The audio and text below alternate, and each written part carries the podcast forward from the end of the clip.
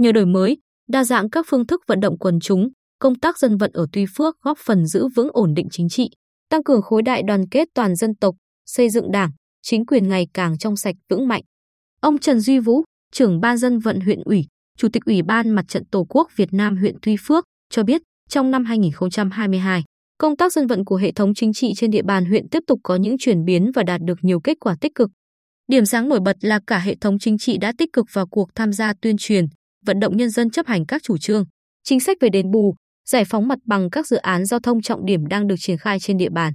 Điển hình như dự án xây dựng tuyến đường bộ cao tốc Bắc Nam qua địa bàn hai xã Phước An và Phước Thành, dự án tuyến đường ven biển đoạn Cát Tiến Diêm Vân, dự án tuyến đường kết nối từ trung tâm thị xã An Nhơn đến đường ven biển phía Tây Đầm Thị Nại, dự án mở rộng tuyến đường từ tỉnh lộ sáu trăm bốn mươi đến Tháp Bình Lâm.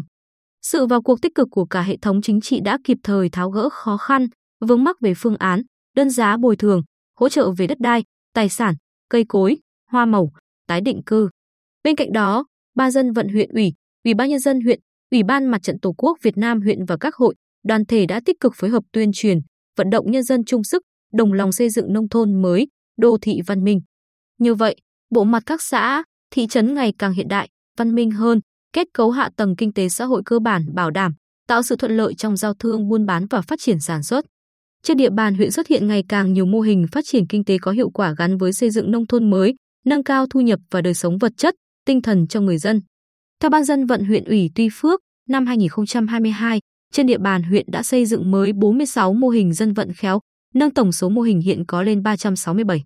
Một số mô hình có sức lan tỏa rộng rãi như quỹ hỗ trợ trẻ em mồ côi của Hội Liên hiệp Phụ nữ xã Phước An, tiếng cảnh an ninh ở thôn Huỳnh Già Nam, xã Phước Hòa, lươn thịt và lươn giống Long Vinh của Hội Nông dân xã Phước Nghĩa, tổ hội nghề nghiệp trồng hoa mai ở thôn An Cửu, xã Phước Hưng.